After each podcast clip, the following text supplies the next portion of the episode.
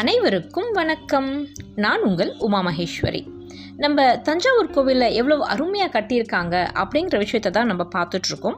போன அத்தியாயத்தில் பிரம்மராயர் அவருடைய மைண்ட் வாய்ஸ் இதெல்லாம் நம்ம கேட்டோம். அதாவது ராஜா ஏன் இப்படி பண்ணுறாரு எல்லா இடத்துக்கும் தானே போய் நின்னா எங்களுக்கெல்லாம் எப்படி மரியாதை இருக்கும்? மற்ற அதிகாரிகளெல்லாம் மக்கள் எப்படி மதிப்பாங்க?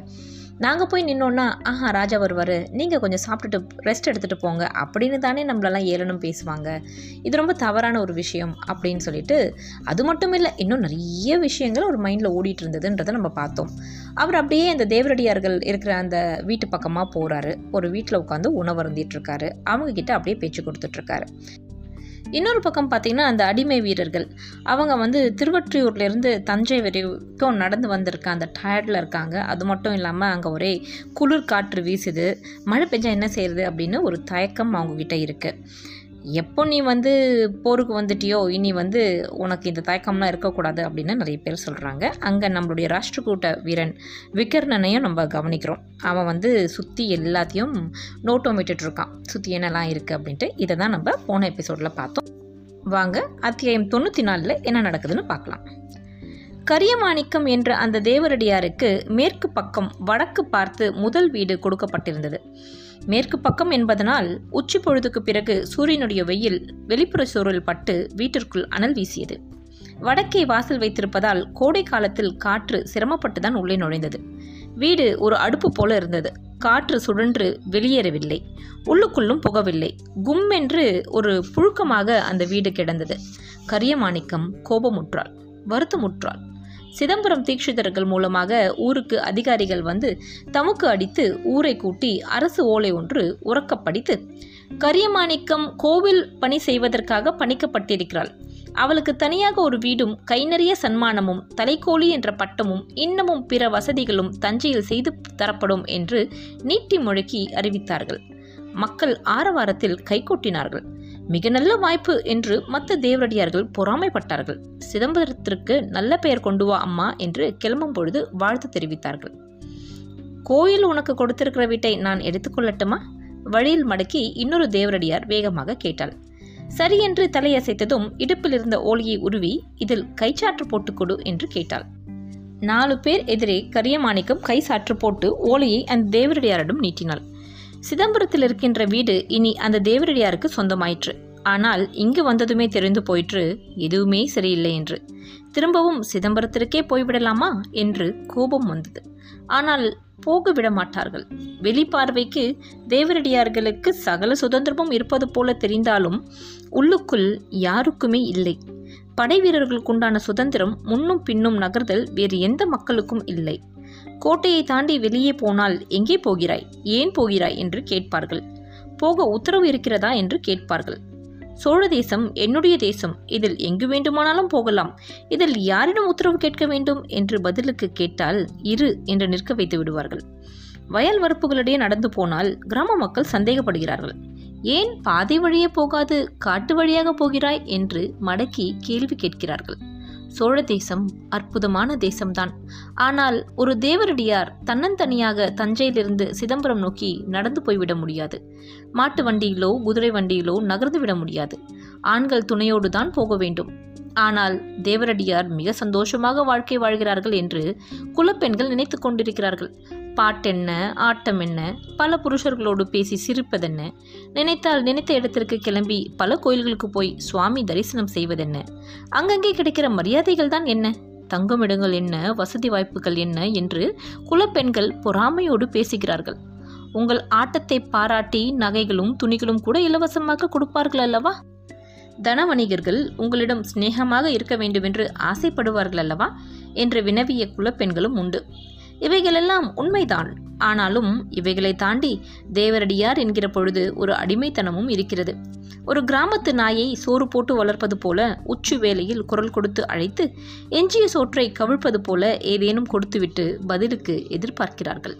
நாயை காவலுக்கு எதிர்பார்ப்பது போல மாலை வேலைகளில் கல்வெறியோடு உட்கார்ந்து கொண்டு ஆடு ஆடு என்று சொல்கிறார்கள். ஆட்டத்தை பார்க்கிறவர்கள் எல்லோரும் பாட்டையும் தாளத்தையும் ஆட்டத்தையும் பார்க்கிறார்கள் என்று சொல்ல முடியாது. வயதானவர்கள் ஆடினால் போதும் இளம் பொண்களே ஆட சொல்லுங்கள் என்றுதான் சொல்கிறார்கள். கோயில்களில் ஆடும் பொழுது அவ்வளவு கூட்டம் இருக்காது. ஆனால் பாடி வீடுகளில் தங்கியிருக்கும் வீரர்கள் சுற்றி கொண்டால் அங்கு வேறு விதமான ஆட்டம் ஆட வேண்டும். ரதி மன்மதன் திருமணம். குறவன் குருத்தி என்றெல்லாம் விதவிதமான குதிர் ஆட்டங்களை கேட்பார்கள். கொஞ்சம் குடித்துவிட்டு ஆடு என்று கட்டாயப்படுத்துவார்கள். இவ்வளவுதானா? இவ்வளவுதானா? இன்னும் வேறேதும் இல்லையா? என்று தொந்தரவு செய்வார்கள். ஆட்டம் முடிந்து வீட்டிற்கு போன பிறகு வீட்டு திண்ணையில் இருபது முப்பது பேராவது உட்கார்ந்திருப்பார்கள். என்ன சொன்னாலும் போக மாட்டார்கள். அப்படி வாசல் திண்ணையில் உட்கார்ந்து கொண்டிருக்கிற படை வீரர்களை பார்த்தால் கோபமாக வரும்.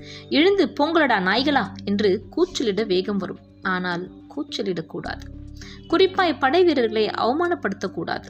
சோழ தேசம் இன்று இந்த நிலைமையில் இருப்பதற்கு காரணம் படை வீரர்கள். அவர்களின் உயிர் தியாகம் அவர்களுடைய விழுப்புண்கள் நடந்து நடந்து பல காதம் நடந்து அவர்கள் ஜெயித்த போர்கள் பிடித்த கோட்டைகள். சோழ தேசத்தின் செல்வ வளத்திற்கு காரணம் படை வீரர்கள். கங்கர்களையும் ராஷ்டிரகூடர்களையும் சாளுக்கியர்களையும் கொள்ளையடித்து பாண்டியர்களை முற்றிலும் துவம்சம் பண்ணி ஈழத்திலுள்ள அபூர்வமான பொருள்களை எல்லாம் கொணர்ந்து மிக உயர்ந்த ஒரு நிலையை அவர்கள் சோழ தேசத்திற்கு கொடுத்து விட்டார்கள் எல்லார் வீட்டிலும் பொன்னும் பொருளும் வெள்ளி கிண்ணமும் தங்க பாத்திரமும் தாமிர குடங்களும் இரும்பு கத்திகளும் இருக்கின்றன. பருத்தி துணிகளும் பட்டுத் துணிகளும் சகலர் வீட்டிலும் உபயோகப்படுத்துகின்றனர். எல்லா வர்ணத்தாரும் எல்லா விதமான துணிகளையும் கட்டிக்கொண்டு அலைகிறார்கள். இத்தனை வெற்றிக்கு பிறகும் சோழ தேசம் விழிப்பாக இருக்கிறது. காவிரி ஆற்றில் மாட்டு வண்டியை செலுத்தி மேடேறினால் உடனே குதிரை வீரர்கள் வந்து நிற்கிறார்கள். யார்? எதற்காக எங்கே வந்திருக்கிறாய்? ஏன் இருட்டில் கரை தாண்டுகிறாய் என்றெல்லாம் கேட்கிறார்கள். பிரம்மராயரே வந்து நிற்கிறார். இரவெல்லாம் ஒரு முதல் மந்திரி காவிரி படுகை முழுவதும் காவல் போட்டுக்கொண்டு அலைகிறார் என்றால் ஏதோ பயம் இருக்கிறது என்றுதானே பொருள். ஆனால் இவர்கள் எதை குறித்து பயப்படுகிறார்கள் என்றுதான் தெரியவில்லை. இந்த ஊருக்கு பத்தாயிரம் வீரர்கள் வரப்போகிறார்கள். அந்த வீரர்கள் எல்லோரும் கங்கர்கள் ராஷ்டிரகூடர்கள் மேலை சாளுக்கியர்கள் அவர்களை இங்கு கூலி வேலைக்காக அழைத்து கொண்டு வருகிறோம் என்று சொன்னாலும் அவர்களை குறித்து பயப்படுவதாக தெரியவில்லை. உள்ளுக்குள்ளேயே ஒருவர் மீது ஒருவர் சந்தேகத்தோடையே இருக்கிறார்கள். கோவில் கட்டுகிற பணி என்று ஒன்று சொல்லியாகிவிட்டது. சிற்பிகள் மட்டும் உட்கார்ந்திருக்கிறார்களே தவிர கருமார்கள் இல்லை. கருமார்கள் இல்லாததால் வேலை தாமதமாகும் என்று சிற்பிகளே சொல்லிக் கொண்டிருக்கிறார்கள். ஊருக்கு திரும்பவும் எப்பொழுது போகலாம் என்று கேள்வி கேட்டபொழுது கோவில் பணி முடிந்த பிறகு என்று பதில் வந்தது. கோவில் பணி ஒரு தேவரடியாருக்கு எப்பொழுது முடியும் என்று யாரும் சொல்ல முடியாது. ஆனால் தலைக்கோழி ராஜராஜி மிக தெளிவாக இருக்கிறாள். இன்னும் ஐந்து வருடங்களில் நீ சிதம்பரம் போய்விடலாம் என்று சொன்னாள். ஏன்? என்று கேட்டதற்கு அதுவரைக்கும் உன் மார்பு நிற்காது. தழைந்துவிடும். மார்பு தழைந்துவிட்டால் உன்னை ஆட சொல்ல மாட்டார்கள். இருக்கிற பெண்களையே சொல்வார்கள். எனவே நீ எந்த கவலையும் இல்லாமல் சிதம்பரம் நோக்கி போகலாம் என்று சொன்னாள். இதை கேட்பதற்கு சற்று வேதனையாகவும் அருவருப்பாகவும் இருந்தது. ஆனால் அது உண்மை என்று தெரிந்தது. எப்பொழுது போவோம் என்று தெரியவில்லை. இருக்கிற இடமும் சுத்தமாக இல்லை. சுற்றி இருக்கின்ற ஆட்களும் சரிவர இல்லை. சிற்பிகளுக்கோ திமிர் அதிகம். பெட்டைகள் வந்து விட்டார்களா? என்று தான் தேவரடியார்களை பற்றி சொல்கிறார்கள். யாராவது அந்த புறமாக போனால் நில் என்று சொல்லி அவளை உள்ளே அழைத்து வந்து இப்படி நில் அப்படி நில். அந்த கையை தூக்கு இந்த கையை தூக்கு. தொடையை காட்டு முதுகை காட்டு என்றெல்லாம் கட்டளையிடுவார்கள். அப்படி கட்டளையிடும் பொழுது உடனடியாக தேவரடியார் அதை நிறைவேற்ற வேண்டும். அவர்கள் சிற்பம் செதுக்குவதற்காக உங்களை உற்று பார்க்கிறார்கள். இப்படி வேறு யாரை உற்று பார்ப்பது? உங்களை தான் பார்க்க முடியும். உங்களை குறிப்பாக வைத்துதான் சிற்பம் செதுக்க முடியும். எனவே அவர்கள் என்ன கட்டளையிடுகிறார்களோ அதை உடனடியாக செய்யுங்கள் என்று தேவரடியார்களுக்கு அதிகாரிகளின் உத்தரவு இருந்தது. கரியமாணிக்கத்தோடு எச்சுமண்டை என்பவளும் அனுப்பப்பட்டிருந்தாள். ஏன் அவளுக்கு அப்படி பெயர் வைத்தார்கள் என்று தெரியவில்லை. இரண்டு மூன்று குழந்தைகள் பிறந்து இறந்த பிறகு அவள் தாய் அவளை இது எஞ்சிய மண்டை என்று இழிவாக பேசி அப்படி இழிவாக பேசுவதன் மூலம் பிரியமில்லை என்பதை காட்டிக்கொண்டு அப்படி பிரியமில்லை என்பது சொல்வதன் மூலம் தனக்கு இது சொந்தமாக இருக்கட்டும்.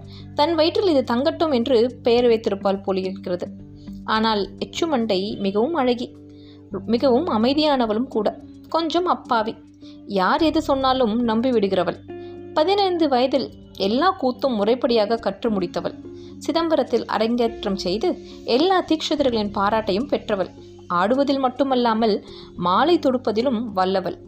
சிதம்பரத்தில் பலமுறை நடராஜ பெருமானுக்கு அவள் விதவிதமாக மாலை தொடுத்து போட்டிருக்கிறாள். குறிப்பாக திருவாதிரை அன்று எச்சுமண்டை இரவெல்லாம் விழித்து நடராஜ பெருமானுக்கு மாலை தயாரிப்பாள். அடர்த்தியாய் யானை துதிக்கை போல மாலை செய்து அனுப்புவாள். காலில் மாட்ட வெட்டி வேரில் இறுக்கமாய் குஞ்சித பாதம் செய்வாள். உலா வரும் பொழுது அம்மனுக்கு சடையாய் பூ தைத்து அனுப்புவாள். சுவாமி பல்லக்கில் கடந்து போன பிறகு எல்லோரும் நின்று பின்புறம் என்ன அலங்காரம் என்று பார்ப்பார்கள். எச்சுமண்டையின் கைங்கரியம் என்று சொல்வார்கள். ஊரார் எத்தனை புகழ்ந்தாலும் கர்வம் எச்சுமண்டைக்கு ஏறாது. ஏதோ என்னால் ஆனது இறைவன் பணி என்று மிருதுவாக சொல்லுவாள். வேறு யாரோடும் ஒட்டாமல் கரிய மாணிக்கத்தையே சுற்றி சுற்றி வந்தாள். கரிய மாணிக்கம் கிளம்புகிறேன் என்றதும் எச்சுமண்டையும் தானாகவே தஞ்சையில் இறைப்பணி செய்ய ஏற்றுக்கொண்டாள். அவளுக்கு அழைப்பு வராத பொழுதும் இந்த வலையிலே வந்து சிக்கினாள். வீடு எப்படி இருக்கிறது? என்று கேட்க நன்றாக இருக்கிறது என்று சொன்னாள். இந்த வீடு அதிகம் வெப்பமுள்ள வீடு என்று இரண்டு மூன்று தேவரடியார்கள் வந்து எட்டி பார்த்துவிட்டு போய்விட்டார்கள். எச்சுமண்டையும் கரிய மாணிக்கத்தையும் தவிர வேறு எவரும் அங்கு வரவில்லை. வரவும் மாட்டார்கள் என்றுதான் தோன்றியது. ஒருவேளை வெளியூரிலிருந்து வேறு எவரேனும் வந்தால் வேறு வழி இல்லாமல் இங்கு தங்கலாம். தங்கிவிட்டு வேறு இடம் மாற்றிக்கொண்டு போகலாம். கரியமாணிக்கம் வீட்டை பலமுறை சுற்றி வந்தாள். வேறு ஏதேனும் செய்தால் இந்த வீடு சரியாகுமா? ஓடு உயர்த்தி கட்டினால் சரியாகுமா? அல்லது உயர்த்தி கட்ட முடியாத வீடா? உயர்த்தி கட்ட என்ன செலவாகும்? கையிலே நாற்பது பொன் கழஞ்சுகள் இருக்கின்றன. இதை வைத்து இந்த வீட்டை சரி பண்ணி விடலாமா? தெற்கு பக்கம் உயரே சுவர் எழுப்பியிருக்கிறார்கள். கொல்லைப்புறத்தில் பெண்கள் நடமாட்டம் தெரியக்கூடாது என்று நினைத்திருக்கிறார்கள். ஆனால் வடக்கு பக்கம் வாசல் வைத்து திறந்து விட்டிருக்கிறார்கள். குளிர்காலத்தில் அதிக குளிரும் வெயில் காலத்தில் அதிக சூடுமாய் இந்த வீடு இருக்கக்கூடும். ஆனால் அடுத்த வீடு இத்தனை மோசமில்லை. இந்த வீடு மேற்கத்திய வெயிலை தாங்கிக் கொள்வதால் அடுத்த வீடு சாதாரணமாக இருக்கிறது. இது மட்டும்தான் அனல் போல தகிக்கிறது. என்ன செய்வது? கரியமாணிக்கம் கோபமாகவும் அலுப்பாகவும் வீடு சுற்றி வரும் பொழுது விகர்ணன் அந்த வீட்டுக்கு அருகே வந்தான். குடிக்க நீர் கேட்கலாம் என்று அந்த வீட்டு திண்ணையில் உட்கார்ந்தான். யாரது? எச்சுமண்டை குரல் கொடுப்பது தெரிந்தது. கொல்லைப்புறத்தில் இருந்த கரியமாணிக்கம் உள்ளுக்குள் நடந்து வந்தாள். யாரது? அவளும் குரல் கொடுத்தாள். எழுந்து நின்றான். கை கூப்பினான். வந்தவர்களை பார்த்ததும் அவர்கள் தேவரடியார்கள் என்று தெரிந்து கொண்டான். அடடே! சிற்பிகள் வீடு என்றல்லவா நினைத்தோம்? இல்லை போலிருக்கிறதே என்று தடுமாறினான். இறங்கி போய்விடலாமா என்று நினைத்தான். ஆனால் ஒரு ஆள் வந்து நின்று அமர்ந்துவிட்டு எதுவும் பேசாமல் இறங்கி போனால் நல்லதல்ல என்பதால் தாமதித்தான். குடிக்க தண்ணீர் வேண்டும் என்று கேட்டான். அதற்குள் எச்சுமண்டை மேற்கொண்டு எதுவும் கேட்காமல் தண்ணீர் எடுக்க உள்ளே போன பொழுது கரியமாணிக்கம் அவளை நிறுத்தினாள். நீங்கள் யார்? ஏன் இந்த பக்கம் வருகிறீர்கள்? என்று வினவ வந்தவன் முகத்தில் மெல்லியதாய் ஒரு கலவரம் தெரிந்தது. சோழ வீரனாய் இருந்தால் இந்த கலவரம் வந்திருக்காதே. கரியமாணிக்கம் சந்தேகப்பட்டாள். சிற்பியாக இருப்பானோ? வெறுமே பெண்களை நோட்டமிட முயற்சிப்பவனாக இருப்பானோ? விசாரித்துவிட்டு நீர் கொடுக்கலாம் என்று தோன்றியது. சொல்லுங்கள் நீங்கள் யார்? மறுபடியும் குரல் உயர்த்தி கேட்டாள். என் பெயர் விகர்ணன். விகர்ணனா? தமிழ் பெயராக தெரியவில்லையே என்றாள் அவள். ஆமாம் நான் ராஷ்டிரகூடத்தை சார்ந்தவன் என்றான். ராஷ்டிரகூடத்தை சார்ந்தவரா? உங்களுக்கு இங்கென்ன வேலை? சோழ மன்னருக்கு எதற்காக வந்தீர்கள்? நான் கைதியாக்கப்பட்டிருக்கிறேன் அம்மா. என்னை திருவொற்றியூரிலிருந்து இன்று பிற்பகல் கோவில் வேலைக்காக கொண்டு வந்தார்கள். சிற்றுளிகள் சத்தம் கேட்டது. இந்த பக்கம் வந்தேன். உங்கள் வீடு எதிர்பட்டதும் உட்கார்ந்து விட்டேன் என்றான். சிற்றுளிகள் சத்தம் இங்கிருந்தா கேட்டது? அவள் கேட்டாள். இல்லை ஒரு கூரை பக்கமிருந்து கேட்டது ஆனால் நான் திசை மாறி வந்து விட்டேன் போலிருக்கிறது. சிற்றுளிகளின் சத்தம் கேட்டு ஏன் போனீர்கள்? அவள் கேட்டாள். அங்கு சிற்பிகள் இருப்பார்கள் ஏதேனும் வேலை செய்து கொண்டிருப்பார்கள். என்ன வேலை செய்கிறார்கள் என்று கவனிப்பதற்காக இங்கு நடந்து வந்தேன். சிற்பிகள் கூரை இன்னும் சற்று தொலைவில் இருக்கும் போல் இருக்கிறது. எனக்கு குடிக்க தண்ணீர் கொடுத்தால் நான் அங்கு போய் அவர்களோடு பேசிக்கொள்கிறேன் என்று வினயமாக அவன் பதில் சொன்னான். அடிமையாக வந்தவர்தானே அந்த வார்த்தையை அழுத்தம் திருத்தமாக கரியமாணிக்கம் உச்சரிக்க வந்தவன் முகம் சுழித்தான். ஆமாம் என்றான். உங்களை எங்கே கிடத்தியிருக்கிறார்கள்? என்று கரியமாணிக்கம் கேட்டாள். அங்கே ஒரு தென்னந்தோப்பில் உட்கார வைத்திருக்கிறார்கள் என்றான் அவன். அங்கேயே கிடக்க வேண்டியதுதானே ஏன் இங்கு வந்தீர்கள்? தண்ணீர் கேட்டால் அங்குள்ளவர்கள் கொடுக்க மாட்டார்களா என்ன? இல்லை அங்கு எங்களை இளைப்பார சொல்லிவிட்டு வீரர்கள் அகன்று விட்டார்கள். எந்த கட்டுக்காவலும் இல்லை எந்த உதவியும் இல்லை. சோறும் கிடைக்கவில்லை குடிநீரும் இல்லை. எனவேதான் நான் குடிநீர் தேடி வந்தேன் என்றான் அவன். குடிநீர் தேடி வந்தீர்களா? சிற்றுளி சத்தம் கேட்டு வந்தீர்களா? கரியமாணிக்கம் மடக்கி கேட்டாள். சிற்றுளி சத்தம் கேட்டுதான் அம்மா வந்தேன். குடிநீரும் கிடைக்கும் என்று நினைத்தேன். ஏன் ஒரு குவளை குடிநீருக்கு இத்தனை கேள்வி கேட்கிறீர்கள்? விகர்ணன் கேட்டான். நாங்களும் இந்த ஊருக்கு புதிதுதான் ஐயா. யாரையும் நம்ப முடியவில்லை. எதற்கு இங்கு வந்திருக்கிறோம் என்றும் புரியவில்லை. எந்த கட்டுக்காவலும் இல்லை. வந்தால் போனால் கேட்பார் இல்லை வீட்டை விட்டு வெளியே போனால் சாத்தி கொண்டு போவதா அல்லது திறந்து விட்டு போவதா என்றும் தெரியவில்லை. தெற்கு பக்கம் செம்மன் கரளி வடக்கு பக்கம் நகரம் மேற்கு பக்கம் கோவில் புல்வெளி கிழக்கு ஏதோ சில கிராமங்கள் இருக்கின்றன. வந்தவர்களை வா என்று வாய் நிறைய வரவேற்க காணோம். என்ன தஞ்சை மண் என்ன சோழ நாகரிகம் என்றும் புரியவில்லை என்றால் கரியமாணிக்கம். ஆஹா உங்களுக்கே புரியவில்லையா? அப்பொழுது நாங்கள் எப்படி வரவேற்பை எதிர்பார்க்கலாம்? என்றான் விகர்ணன். என்ன? வரவேற்பை நீங்கள் எதிர்பார்த்தீர்களா? என்று கரியமாணிக்கம் கேட்டாள். அதற்கு அவன் ஆமாம் என்றான். இத்துடன் இந்த அத்தியாயம் தொண்ணூற்றி நாலு முடிவடைகிறது. இந்த அத்தியாயத்தில் நம்ம அந்த கரியமாணிக்கம் அண்ட் எச்சுமண்டை இந்த தேவரடியார்கள்.